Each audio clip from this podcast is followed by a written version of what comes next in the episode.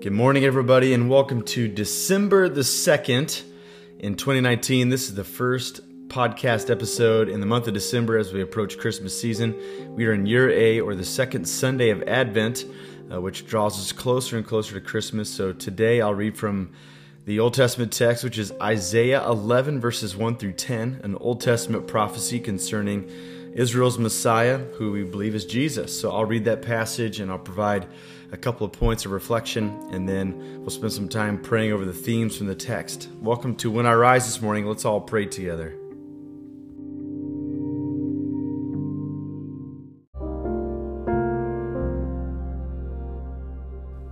Isaiah chapter 11, verses 1 through 10. A shoot will come up from the stump of Jesse, from his roots a branch will bear fruit. The Spirit of the Lord will rest on him the Spirit of wisdom and of understanding, the Spirit of counsel and of might, the Spirit of knowledge and the fear of the Lord. And he will delight in the fear of the Lord. He will not judge by what he sees with his eyes or decide by what he hears with his ears. But with righteousness he will judge the needy. With justice he will give decisions for the poor of the earth. He will strike the earth with the rod of his mouth, and with the breath of his lips he will slay the wicked. Righteousness will be his belt, and faithfulness will sash around his waist. The wolf will live with the lamb, and the leopard will lie down with the goat. The calf and the lion and the yearling together, and a little child will lead them. The cow will feed with the bear, their young will lie down together, and the lion will eat straw like the ox. The infant will play near the cobra's den, and the young child will put its hand into a viper's nest. They will neither harm nor destroy on all of my holy mountain, for the earth will be filled with the knowledge of the Lord as the waters cover the sea. In that day, the root of Jesse will stand as a banner for all peoples. The nations will rally to him, and his resting place will be glorious. This is the word of God for us.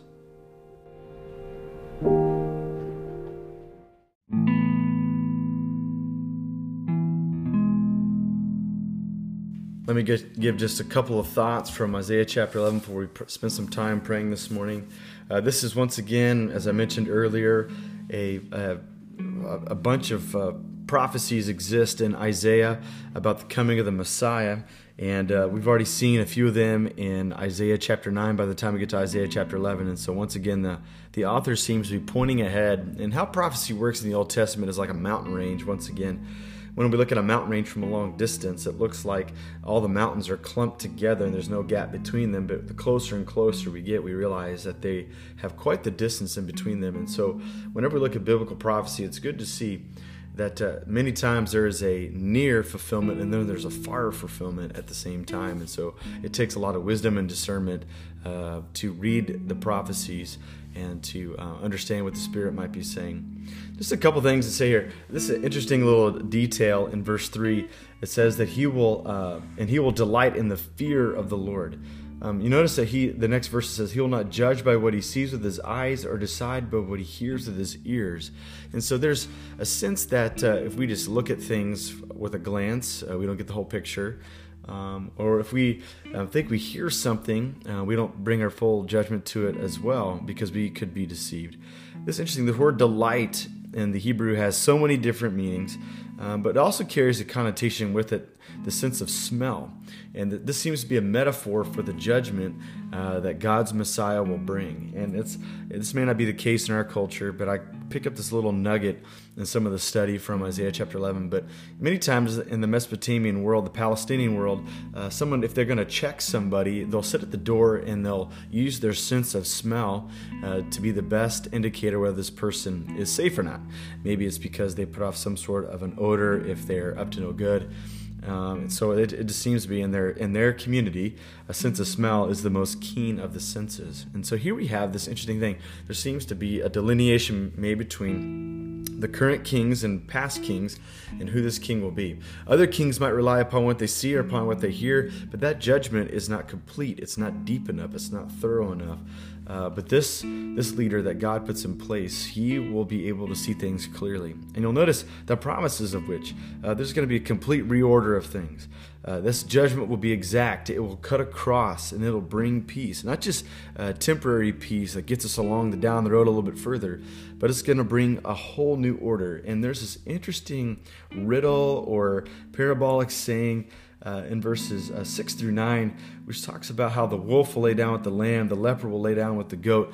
All these different couplets where if those two things were put together, our limbic system would be going haywire because we know there's danger.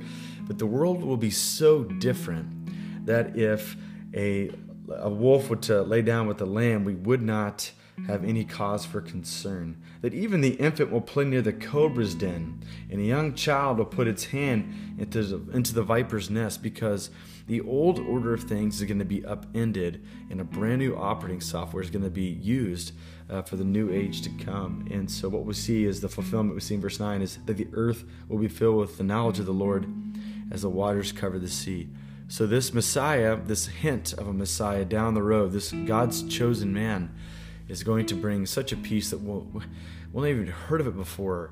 It'll be as um, upside down as all of these couplets dwelling together.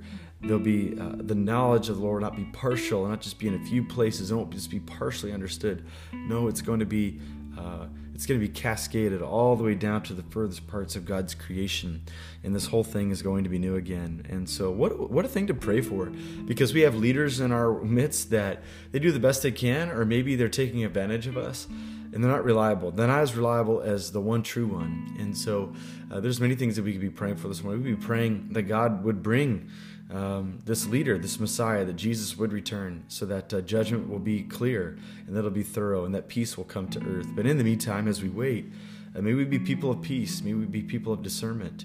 Uh, may we not just trust what our eyes see and our ears hear, but may we have a delight that causes us to get the full picture uh, so that we know what passes the smell test or not. So, and that we'd be eager to see this new world come to pass. So, so let's spend some time praying this morning.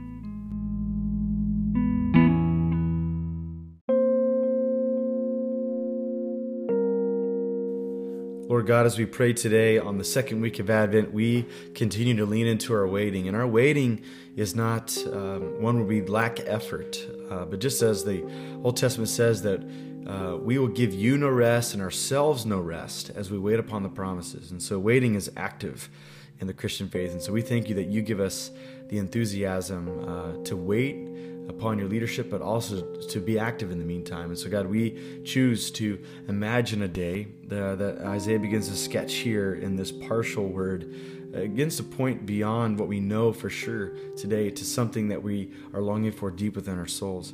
God, we long for leaders that have accurate judgment. God, we we long for the day in which uh, judgment is not partial and it's not favorite uh, it has a favoritism towards those whom the leader um, cares for um, to the exclusion of those that the leader does not care for or his enemies. And so, God, we I think that there's coming a day where partial judgment that we've known full well, that we've seen not help the earth but hurt the earth, it's going to come to an end. You're going to bring your leader that you have destined.